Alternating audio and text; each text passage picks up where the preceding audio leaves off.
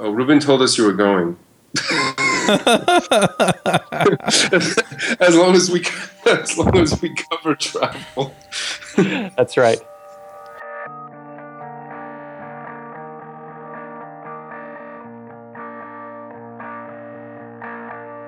This episode is sponsored by Component One, makers of Wijmo.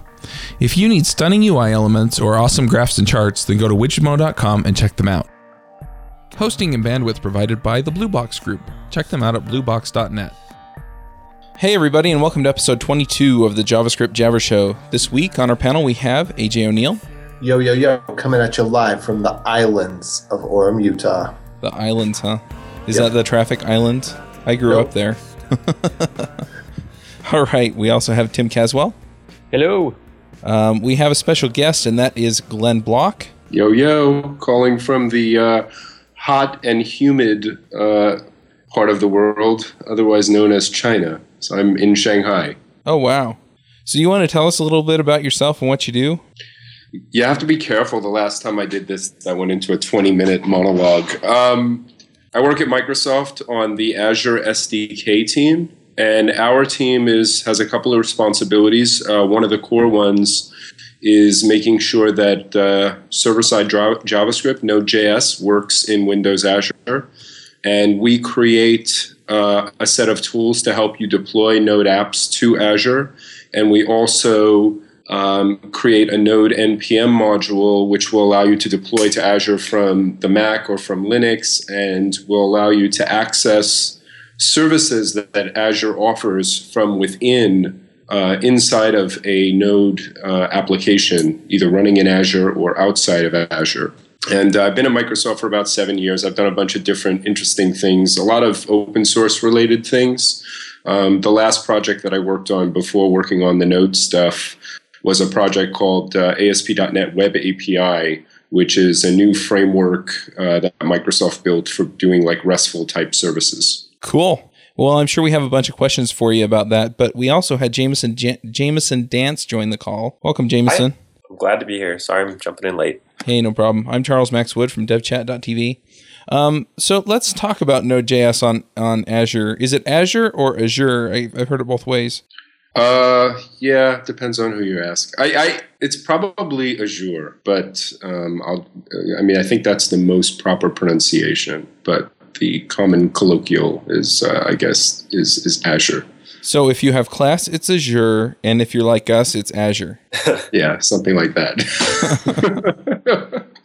Awesome. So is is Node.js something that Microsoft is actually using in their stack somewhere? we have a bunch of teams that are using Node. Um, and some of them, a lot of them I can't talk about. But what I can say is um, we're not just using Node, we're not just supporting Node and allowing people to use it. More and more product teams at Microsoft are actually using Node.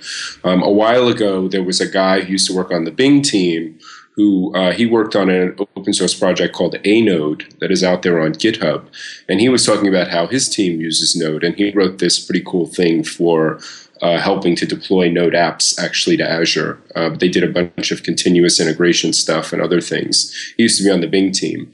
Um, but there are more and more teams that are seriously looking at Node. So if they have a node or anode, do they have a cathode?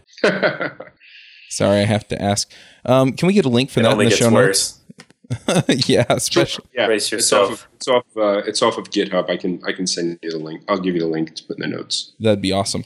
So, um, so what exactly does it take to make Node.js run on Azure? Is it is it just as simple as installing Node.js on Windows, or is there more to it than that? Um, well, Azure offers several deployment models.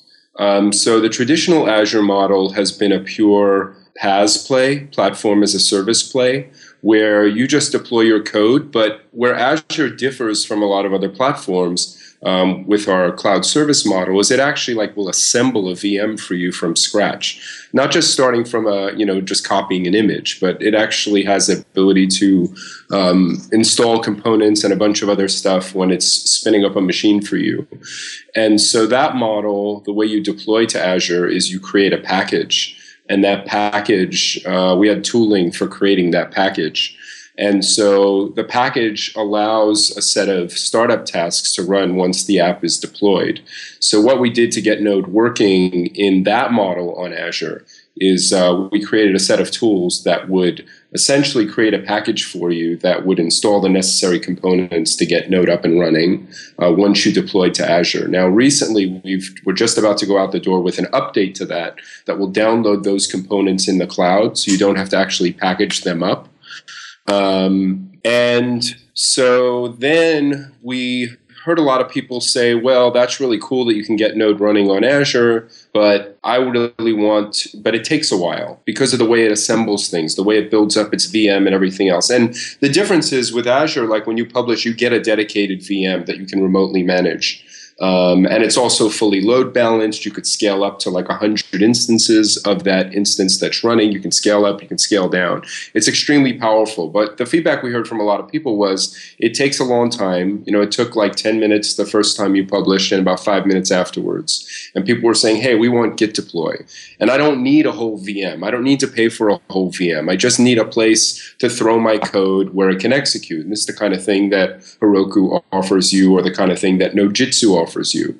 So then we invested and we created a new model for Azure altogether that allows you to Git deploy applications to Azure. Uh, it's also a platform as a service model, but in this case, you're not getting a VM that you own and operate. You're sharing a slice of a VM and it uses git deploy. So what we had to do there was to make sure that the environment was set up with Node so that Node could run in that environment when you deploy a Node app. And we also added support for things like NPM so that if you uh, send us a package.json, we can run NPM in the cloud so you don't have to upload your packages. Oh, interesting. So it was a bunch of work that we had to do in order to get Node working in Azure.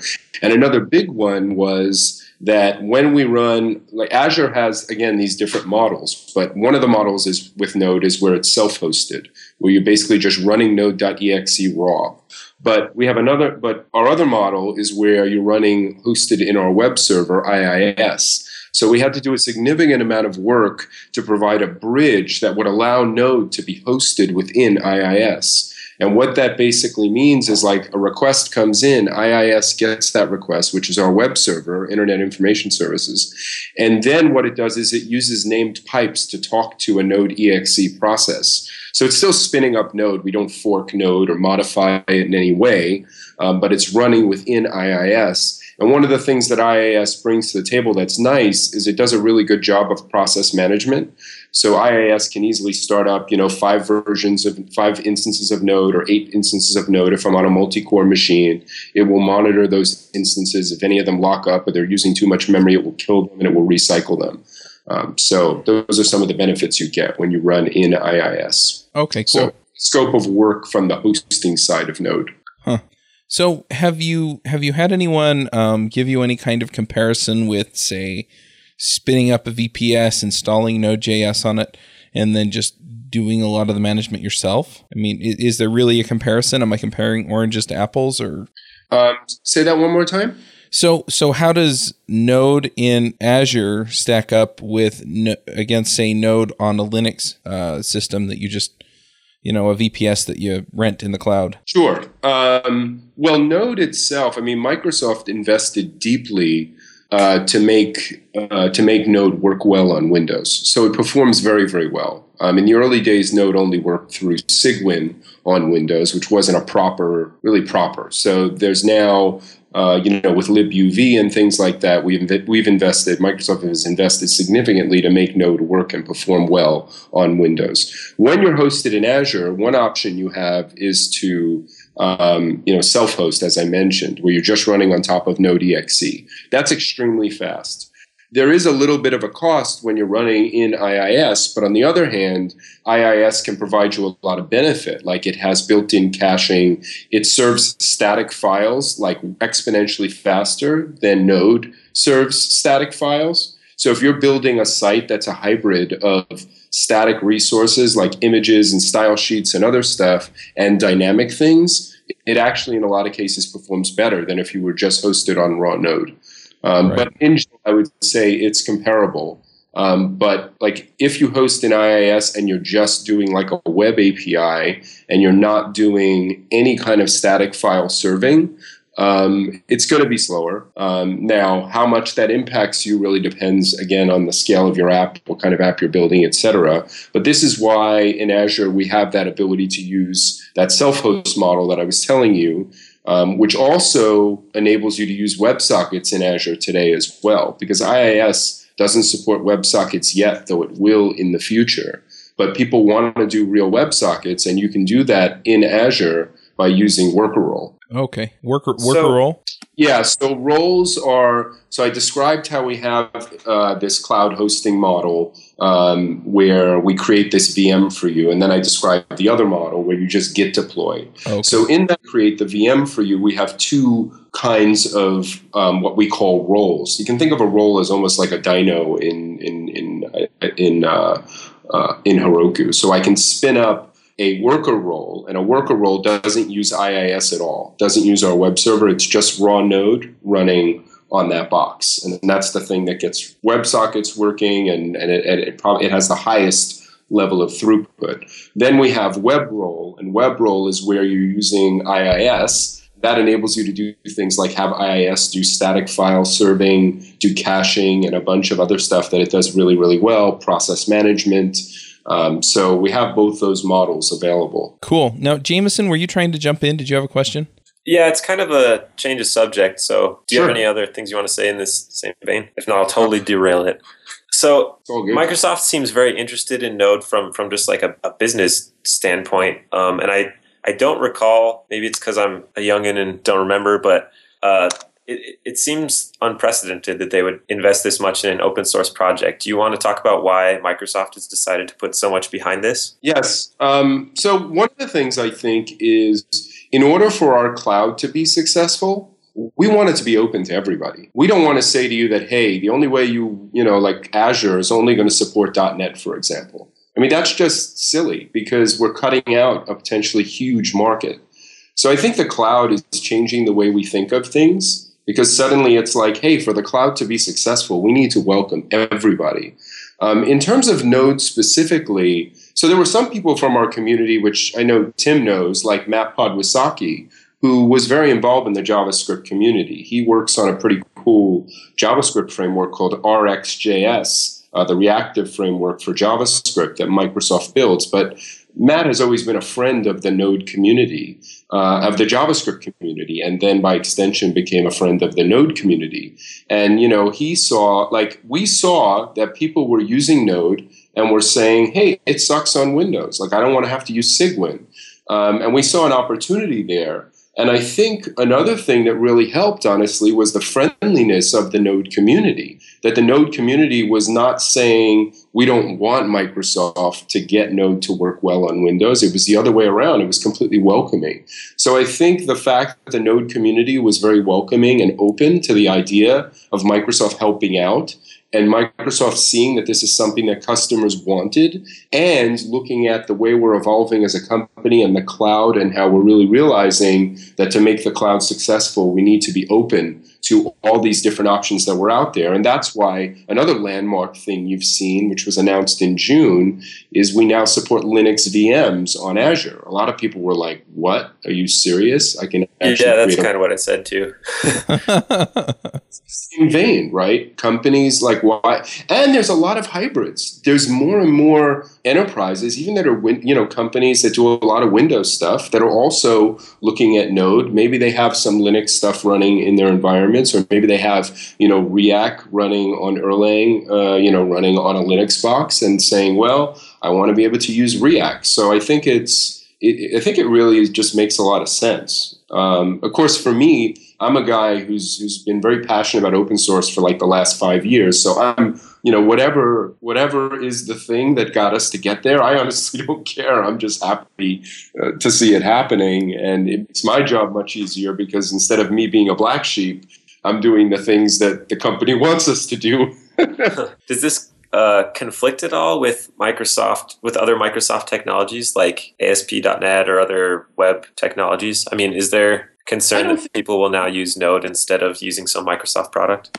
I think it's conflicted. Um, certainly, from a messaging perspective, we try to be very clear that like this is not the handwriting on the wall. We're not saying that .NET is going away. We've got a lot of investment that we're doing in the latest version of .NET, .NET 4.5, a lot of investment in ASP.NET. Um, what we are seeing is that look, there are some companies that may even be diehard ASP.NET guys, but they may say there's certain things that Node does really well, and we're saying, hey, if you want to use it, you can use it.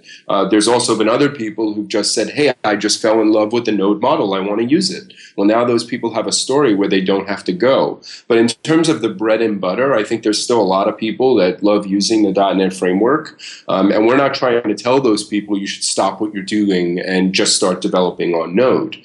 Um, so no, I don't think it's been. I, I, think we've been, you know, of course, careful on how we've done stuff, and I think what we've been more concerned with actually is the message that it sends. Like, how do we do things in a way so that it looks like, you know, so that we're doing the right thing, but that we're also not causing people like in the enterprise to panic that, you know, tomorrow we're pulling the plug on the .NET framework, which is absolutely not happening. So, another thing that you dance kind of close to that I wanted to talk about for a minute is that a lot of people kind of see Microsoft as this bastion of anti open source sentiment or um, maybe, you know, just closed source and that sort of corporate mentality. A um, business it, company, not a technology company. Right. It is is that a misconception that people have, um, or can can you address that in one way or the other? Yes, I think that there was a time when we were not as friendly to open source as we are now. But I think a lot of things have changed, as I've mentioned, and it's not just the cloud that's brought us there. I mean, my you know VP Scott Guthrie has been a real driver to to taking this company forward into saying, hey, we need to embrace open source. I mean, we all know about jQuery, you know, Microsoft embracing jQuery. That was a huge thing.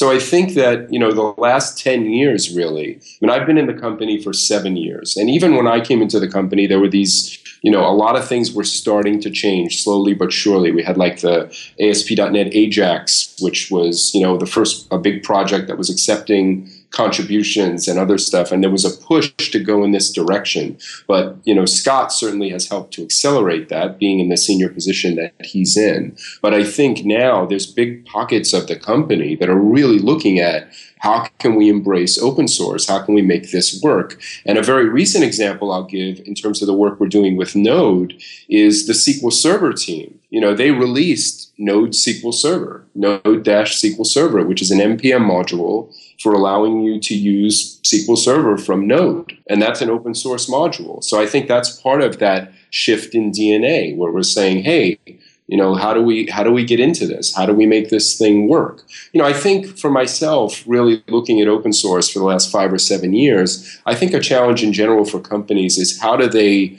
operate as a business how do they find a way to make it profitable for example to do open source to make it so that it makes business sense Right. And I think that Microsoft has constantly been exploring that. And I think we've gotten to a point now where we actually see how it can make business sense. Mm-hmm.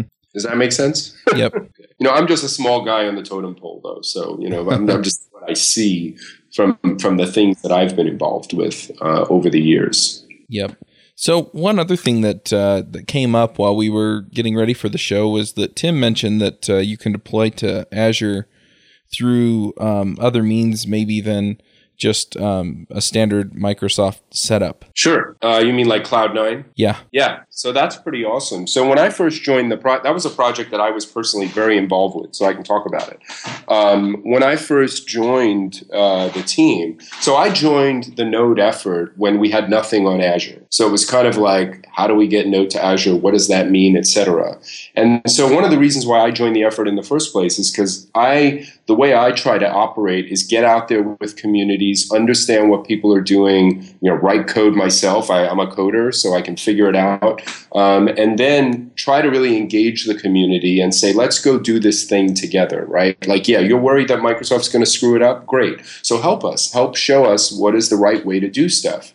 And one of the things we saw that was really apparent was like, hey, there's this really cool tool called Cloud9, um, and it works anywhere, and it works on the browser, and people can use it on the Mac and all this other stuff. And we had a bunch of issues at that time where we weren't ready to ship something that would allow you to to uh, to publish to Azure from the Mac or from Linux. It wasn't because we didn't want to do it; we just didn't have the infrastructure to do it. So with Cloud9, it became a possibility of saying, hey, if we work with Cloud9 and like people seem to really love Cloud9, we can work with them and partner with them to do some work on their side because it's, or it's on their server to help to figure out how to get a compelling story for publishing to Azure from Cloud9.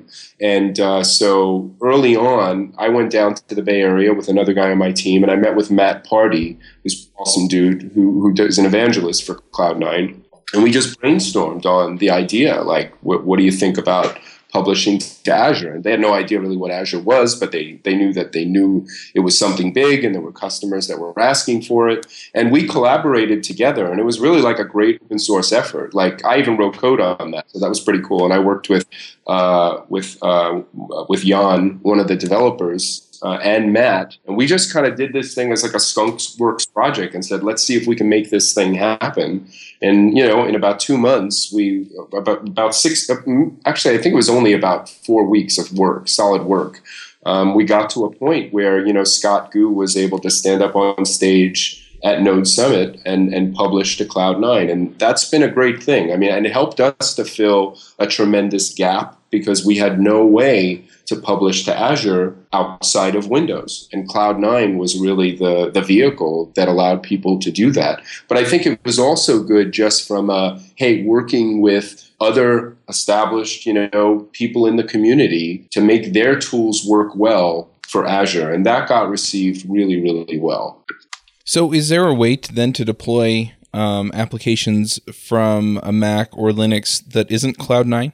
Well, now there is. There wasn't at the time, um, and that was because we didn't have that Git deploy model. And for the old, mo- for the standard uh, cloud model that we have, there was a bunch of tooling and other stuff that was necessary to create that package, and it was just, it was just not the kind of thing that was going to be trivial to do. Right. Um, we something very special with Cloud9 to, to get them in a place where they could do just what needed to get done. But it wasn't something we was really we could deploy widely to other people. So it worked out well for Cloud9.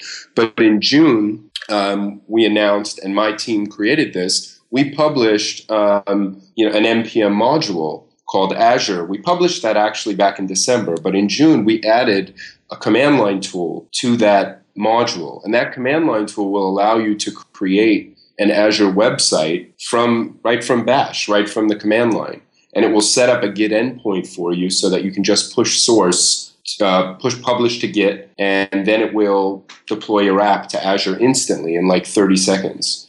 Um, so that is new. That wasn't there before, and that also, you know, it's written in Node, so it works anywhere that Node runs. Uh, that's been out there since June.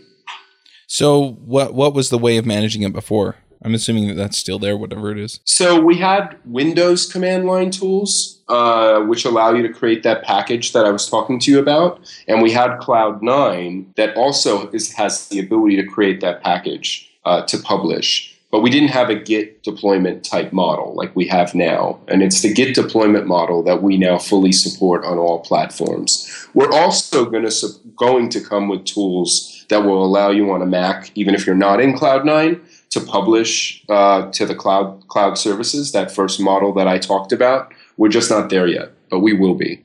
All right, cool. So I'm I'm a little curious. Then I'm going to switch tracks again. Um, I'm I'm curious if you can talk about some of the things that Microsoft is doing with Node.js. I know that you said some of the teams you can't talk about what they're working on, but are there is there anything that you can talk about? The, the Anode guys were using it, which was the Bing guys. Um, yeah, um, I'm in a little bit. I mean, I can talk about like the, you know, like my team, like I said, we wrote the NPM module, which allows you to access services and things. Um, I'm not really in a position where I can talk about the teams, but I can say that it is some very big product teams. I can say that. Okay. Uh, not just minor efforts. There is some serious product team efforts, but I'm just not in a position to talk about them. Um, All right. So uh, another thing that I'm curious about is that um, so Node.js is based on V8, and V8 was written by guys over at Google. We, we mm-hmm. talked we talked to them a few months ago. Um, I'm I'm curious if if you're so invested in Node.js, if you kind of throw money that way as well, or do you just let Google kind of take care of that and then you invest in the other pieces like the the UV library and things? Yeah, that's a great question. Um, so first off, I think when we started this effort out, um, you know, there were people who said, "Hey, what about Chakra? Chakra is our JavaScript engine." And I think at the time we did the right thing, which is to say, "Hey, you know what? This is not about embrace and extend." You know, we just want to use what's out there. We want to let people know that, hey, if I write my write my Node app and it works this way over here, it's going to work exactly the same way over here. There's no difference. It's the exact same engine. Um, and that's what we were going to do. Plus, it was also, I think, a timing thing. Now, recently, I have heard some people, even at the recent uh, NodeConf, were interested in the idea of Microsoft getting involved and maybe looking at you know, could we have a node, for example, that builds on top of Chakra? Because Chakra does Chakra is our JavaScript engine that we use in IE. Um, it does some some things really really well, particularly like serialization. It can serialize stuff really really fast and do some other things as well. Possibly help with some of the domains issues, which is a big question for Node. Um, so nothing has been committed or anything, and, I, and I'm not on that team. But I do know that it was interesting to see some people coming from the Node community saying, "Hey, it would be nice if Microsoft looked at this space and maybe provided, um, you know, an alternative where I don't have to run on V8." Um, we have not made any decision there, though I would be interested to see what you guys think about that. Do you think that's something we should explore? And Tim, definitely interested in what your thoughts are there. So I actually talked to the Microsoft guy at NodeConf about this. I think he was on the Chakra. I think he was on the Chakra team. I'm not sure. Is that Matt Podwysocki? No, not Matt. It was it was someone else. I think. Okay. I don't remember. Anyway, I mean, I think it'd be cool. As, as you guys know, one of my hobbies is porting Node to different engines, and Like and I have and I have a I have a Lua port of Node. I have a I'm starting a SpiderMonkey port, Mozilla's engine, and someday down the road I might do a JavaScript core port. And it'd be really cool to do it do it on top of Chakra, but it's it's all closed sourced and Windows only, so it's not really accessible. I mean, are, are there any plans to make Chakra more generic, or is it going to be a Windows only thing? You mean would it work cross-platform? Yeah, cross-platform, or, or even just open source, where I can build it and run it on Windows. So I am not in a position to say anything about that one because I'm not on that team.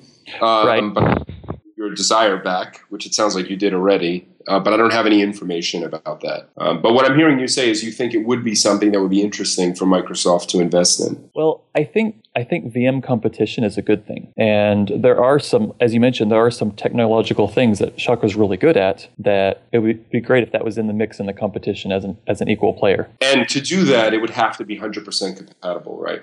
Plus, Well, and, and have some and benefits, or not necessarily, just out of curiosity. Well, I mean, 100% compatible, not necessarily. I mean, SpiderMonkey, for example, is JavaScript 185, whereas V8 is ECMAScript 5. I mean, they're not quite the same language. And then my mm-hmm. my Lua port is an entirely different language altogether. But it's it's the same APIs, it's the same style of code, and you just get different types of runtimes. So what's the bar though? Would all of the node types have to work the same? Like all the you know, as far as like I I I, I can like on in your Lua port, I haven't used it at all. Can I take any node module and just run it in that Lua in your Lua port?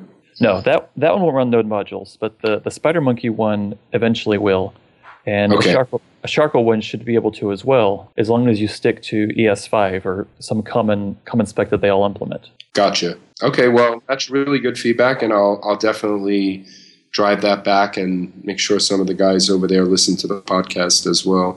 Cool. I, I want to second that I think it would be very interesting to see Node on different platforms. I think that would help the community to realize, well, one, a lot of modules would just break off the bat because they do have lots of V8 proprietary uh, extensions that they use. But I, I think it would help build the, the technical skill level of, of the JavaScript community to, to recognize um, the engines that are that could be available for Node as well. Yeah, I also love seeing just like uh, Tim said, the competition between them because some of them do one thing well and some of them do another thing well.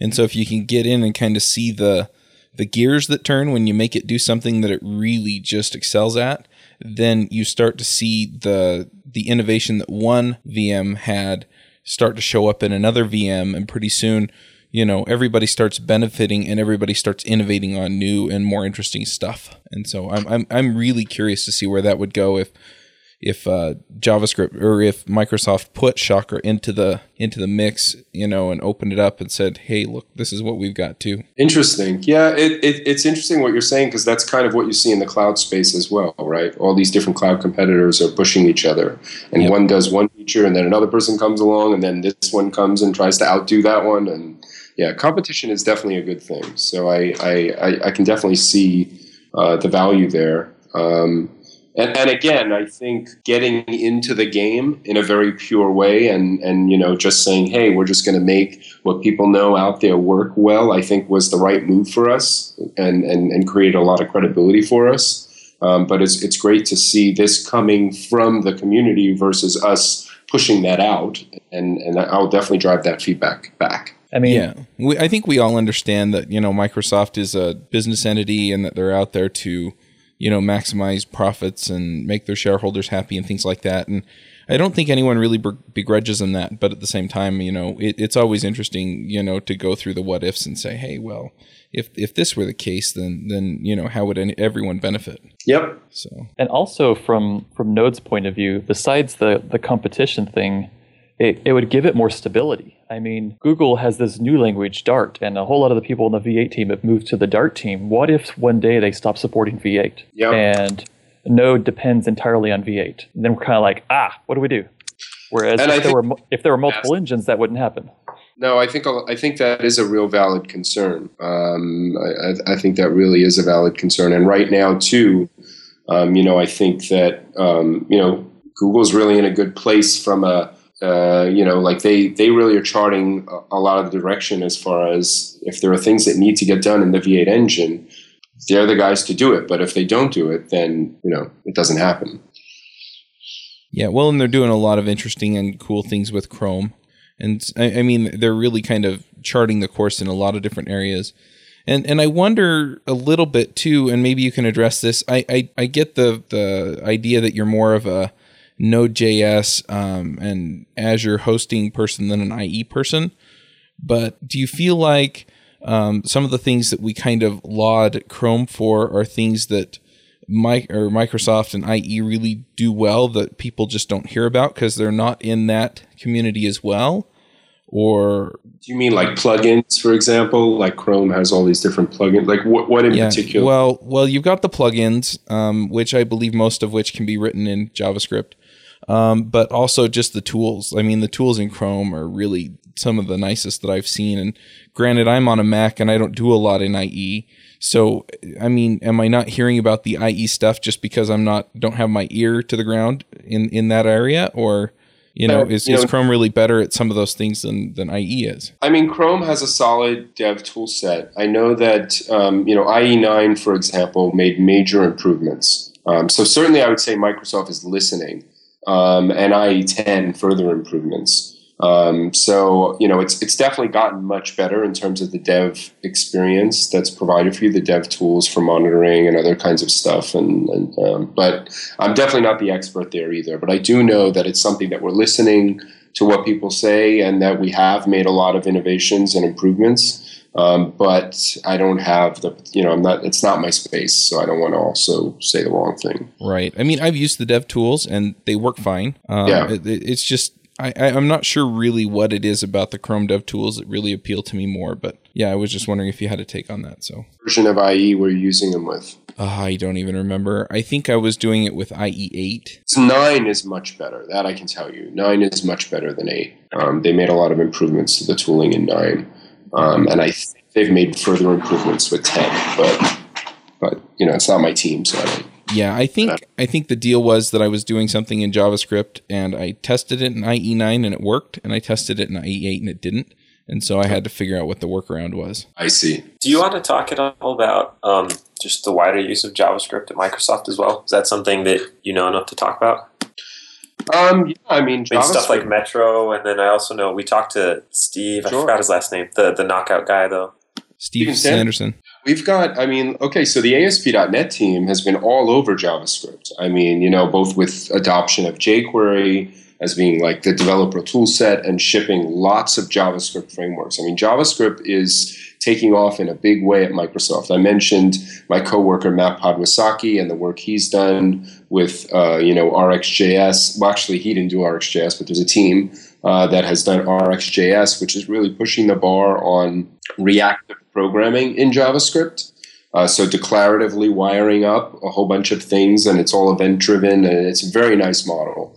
Uh, and um, but yeah, I mean, the Office team, tons of teams. I mean, the Azure portal, for example, is all HTML5 with JavaScript. Um, so, and and not to mention, of course, the work that we're doing around Windows 8, um, where you now write full fledged applications in JavaScript that don't run in the browser. So I would say there's definitely an explosion um, of JavaScript right now across all the products, really. Uh, SharePoint, Office, everybody's getting on the JavaScript bandwagon. And, you know, I think one of the reasons is because it's just very easy to use. It's a very low barrier to entry. It's ubiquitously available everywhere. Um, so uh, definitely there's a lot of energy there. And then we also have another framework that's popped up recently, which is kind of like uh, Socket.io plus Node.js for Node, which is called SignalR. And SignalR is basically trying to allow you to do bidirectional communication uh, from the server to the browser.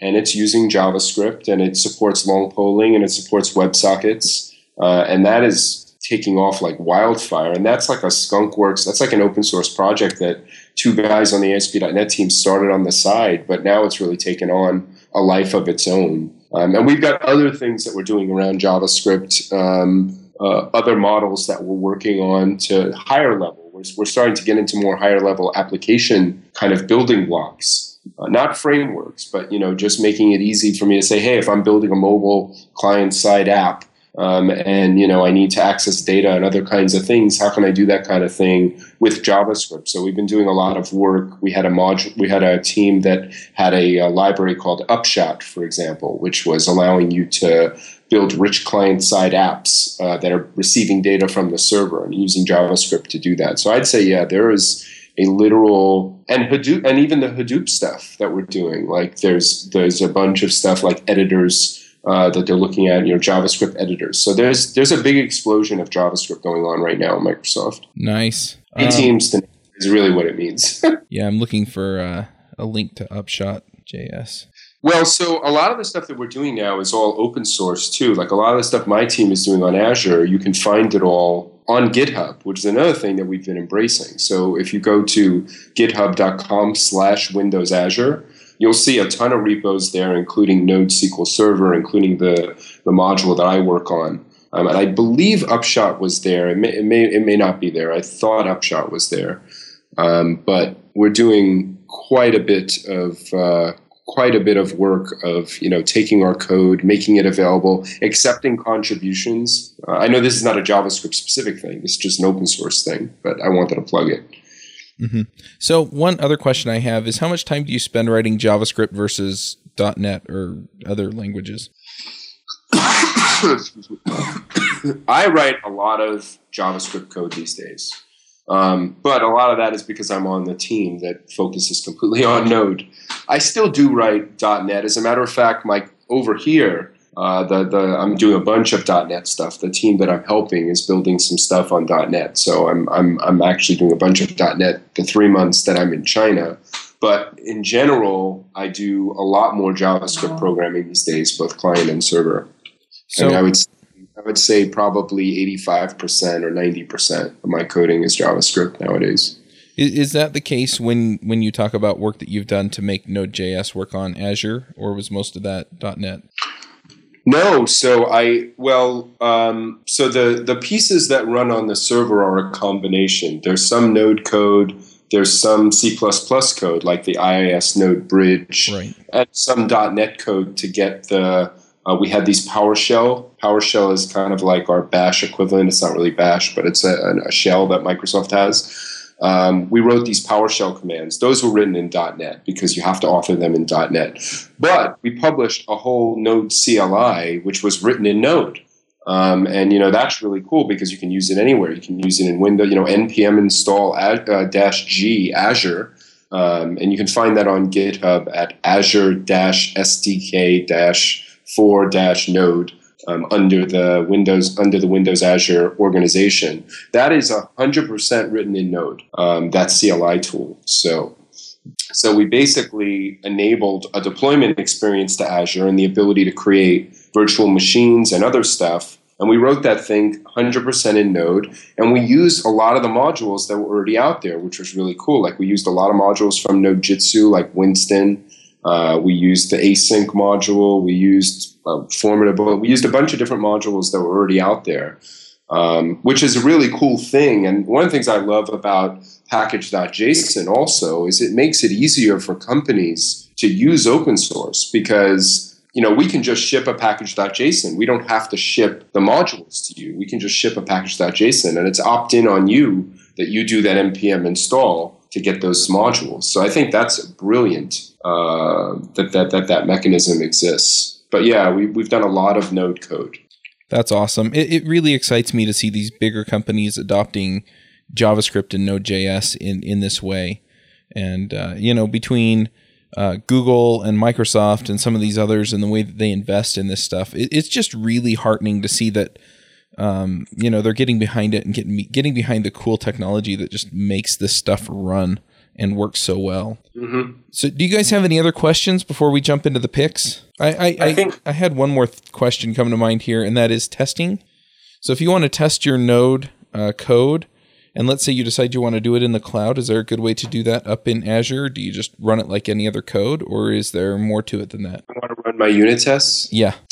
Um, so you probably would have to. We don't have a good story there yet. Um, you could you can hack your startup command like with our with our we, we, we have a YAML file, and in that YAML file you can say this is what I want you to start from my app. By default, we'll look for like server.js or app.js. So you could do some things there to customize to launch your tests. Or, you know, another hack you could do is have like a server.js that that basically um, would uh, you know execute test runner or whatever. Um, what we do have is with with our Windows Azure deployment, like you can you can deploy to like a staging environment, which is quite nice and then you can do a, what's called a swap, where you swap production with staging. So you can publish to a staging environment, test things out, and then swap over.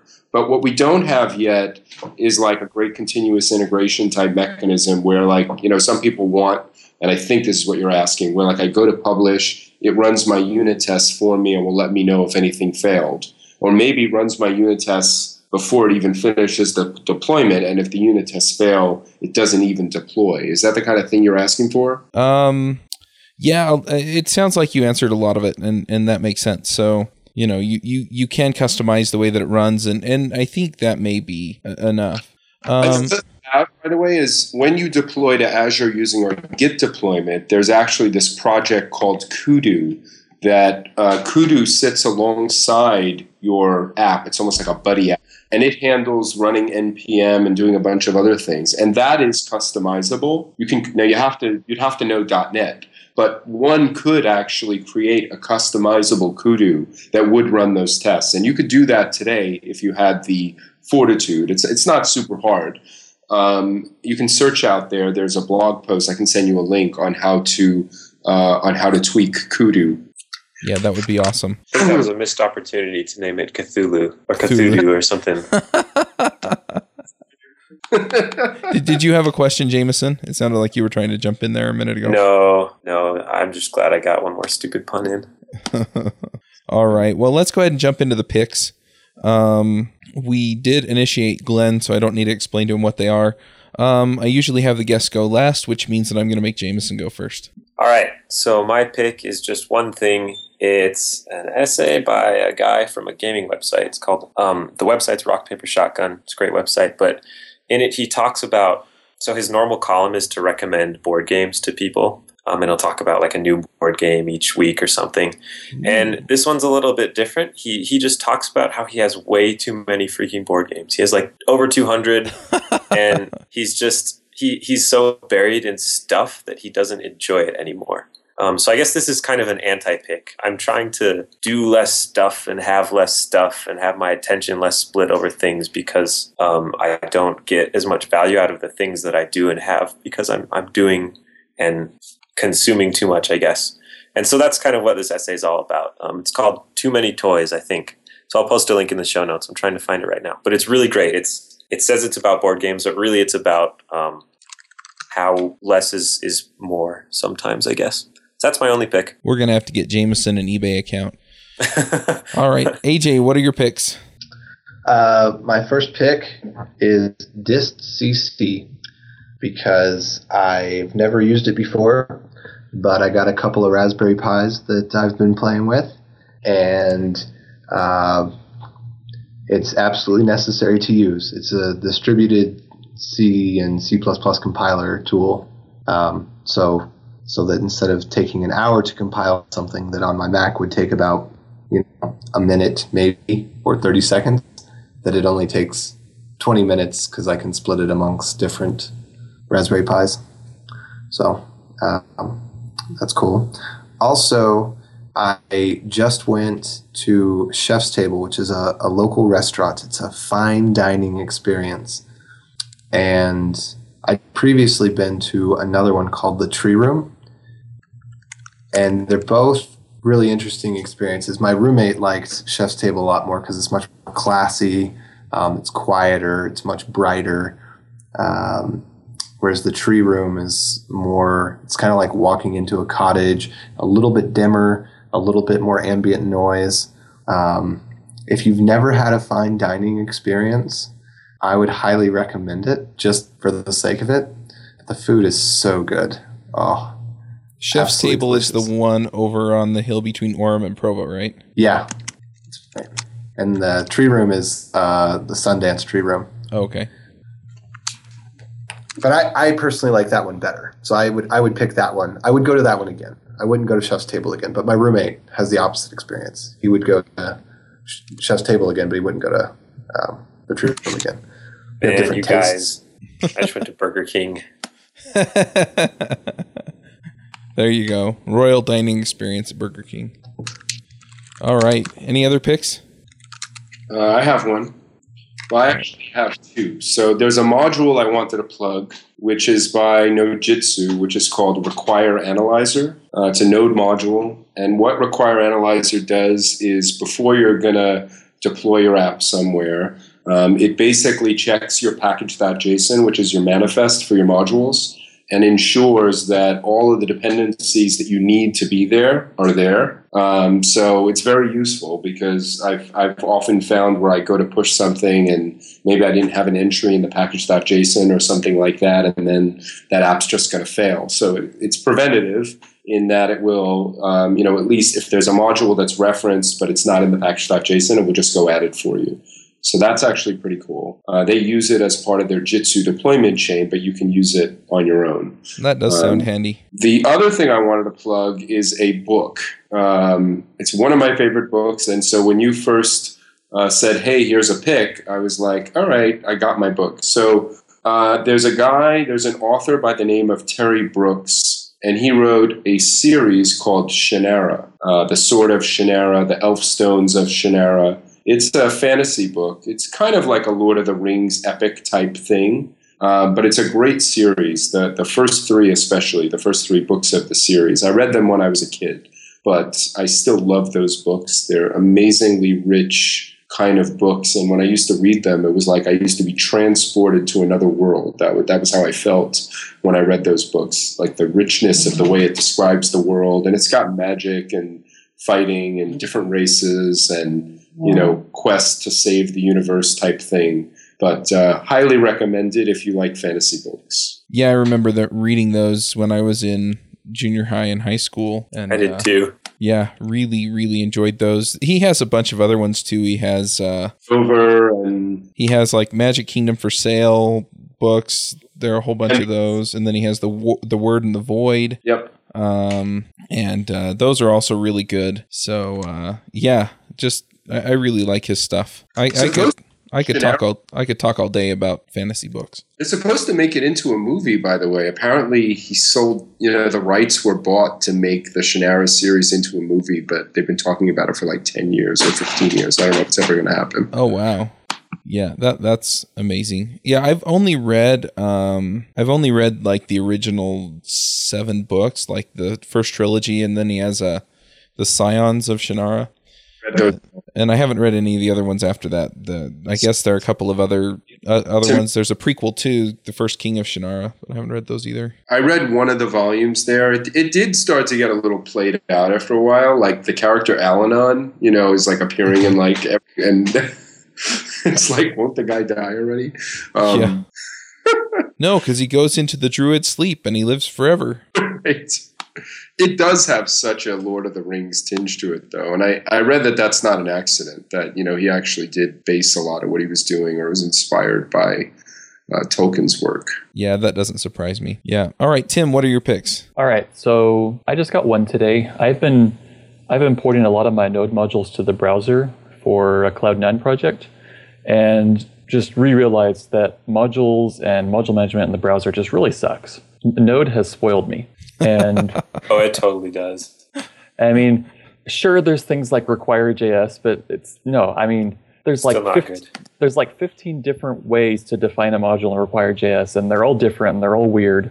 And then even if you write your modules using AMD or whatever, how do you get the code to the browser? Like in Node, you just have a package JSON and the user npm installs and it works. And so yesterday I found this tool called Jam.js, which is basically an npm repository for the browser. Interesting. And, and, so you like jam install jQuery and it like adds it to this package JSON that you need jQuery at this version and and then it has this customized require.js that knows how to load jQuery and I don't know. I mean, I, I played with it yesterday. I couldn't get it to work for my modules, but we need something. Is there any good solution there? Like I hear require.js mentioned often, but so Browserify and Require.js are the two big ones. I have a problem with Jam. It it still doesn't let you just make a package.json type file. You have to like manually put in all your dependencies still. So you can't you, you can't just ship a file with your project and someone types one command and it installs all the dependencies. At least it didn't when I last looked at it. I'm right. going to go ahead and plug myself. I've got one called pakmanager, and it works in most cases. I've found a few bugs here and there, and I've fixed them as needed. Huh. Well, well, maybe we'll have to get the jam guy on, and then we can complain to him about what we wish it could do.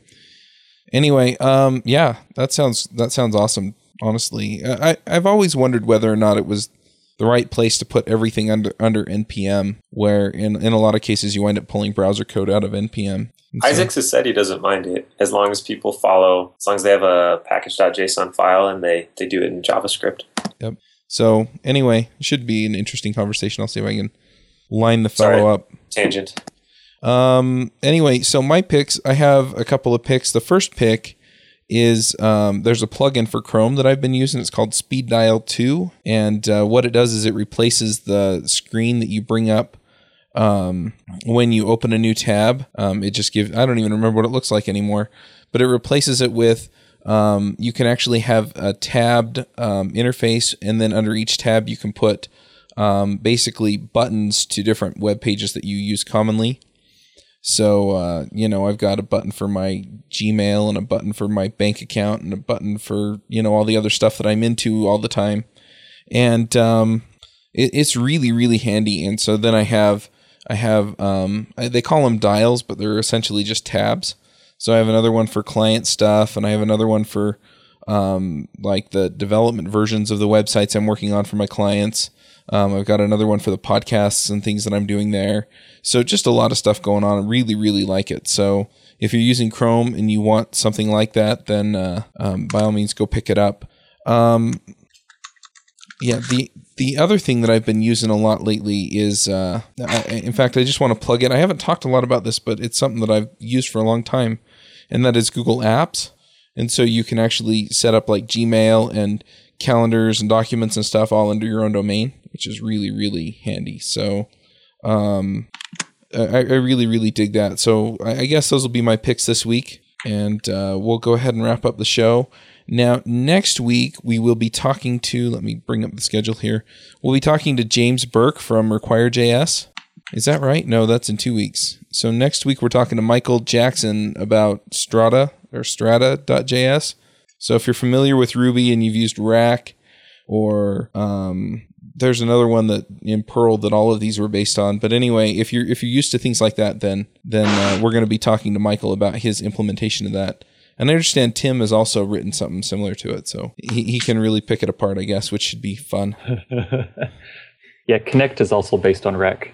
Yep. So, um, is there anything else that we need to bring up? Anything else you want to guys want to plug before we wrap up the show? I just want to plug my papers in CS group again. We're still going. Um, we just pick a paper once a month and read it. We try and do one that is understandable to a general audience without tons of background in the specific subjects. Lots of times they're old, but there's still some really cool stuff in there. Um, so right. I'll post a link to the Google group, and you guys should check it out if you're interested in some more academic stuff. Yeah, that'd be awesome. Yeah, just put the link in the chat and we'll get it into the show notes. All right. Well, thanks for coming. Um, thanks for joining us, Glenn. Really appreciate you coming on the show. Sure, it was great to talk to you guys. Um, have fun in China, and uh, we will catch you all next week. Oh, I forgot one plug. We are putting on a JavaScript event in China. We're trying to put together a node, a node slash uh, client side JavaScript event for China in Shanghai. And we're working with people here and working with people in the US. And hopefully, Tim is actually going to be one of the speakers at that event. And this is just trying to like bridge the divide. And there's actually quite an excitement here building around Node, believe it or not, in the uh, in Shanghai and in Beijing. So we're going to try to help to accelerate that. And we, um, I'm working with, we're working with a bunch of different people. This is not like a Microsoft event. Working with AppFog, Red Hat, bunch of different companies, people like Mikeal Rogers, Chris Williams. Uh, to put on an event here, and it should be really exciting. Um, so this is the first I've talked about it, but uh, you'll be hearing about it soon. Awesome. That sounds really cool. And and I'm always excited to hear about up people uh, putting on events like this. China. It's it's harder to do in China, put it that way. a lot harder to do in China than than I thought, and I, I've certainly had a few why me moments over the last couple of weeks, but it looks like it's going to happen. Well, cool. Um, yeah, keep us posted, and if you have a link, then just uh, you know let us know, and we'll put it up in the show notes so people can go and check it out and sign up to go if they want to. Awesome, awesome. All right, well, thank you guys very very much for having me on the show. Yeah, no problem. Thank you for coming. Okay. All right. See you guys. All right, see you later. Adios.